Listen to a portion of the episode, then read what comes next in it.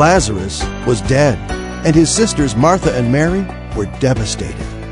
From Moody Bible Institute, this is Today in the Word, and I'm John Geiger. Hearing that Jesus was in town, Martha left their home to meet him. Amid her sorrow, she stated, "Lord, if you had been here, my brother would not have died." Martha believed that Jesus had the power to keep death from overtaking her brother. In fact, she implied by her next statement that Jesus could change the present reality by making a request of God. She states, "But I know even now God will give you whatever you ask." Jesus consoled Martha by telling her, "Your brother will rise again."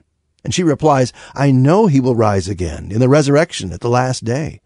Today in the Word, we hear Jesus' stunning reply in John 11, verse 25, "I am the resurrection and the life. The one who believes in me will live, even though they die." The ultimate resurrection, of course, will take place at some time in the future. However, Jesus wanted to clarify that he is the source of both the resurrection and eternal life. And that day, Lazarus would live. Although the loss of loved ones on earth is painful, you and I can be thankful that death does not have the final word. Those who have put their faith in Jesus have eternal life now and forever. Jesus himself is the resurrection. Do you have that eternal life? A friend can help you receive the gift of Jesus' forgiveness right now at chataboutjesus.org. That's chataboutjesus.org.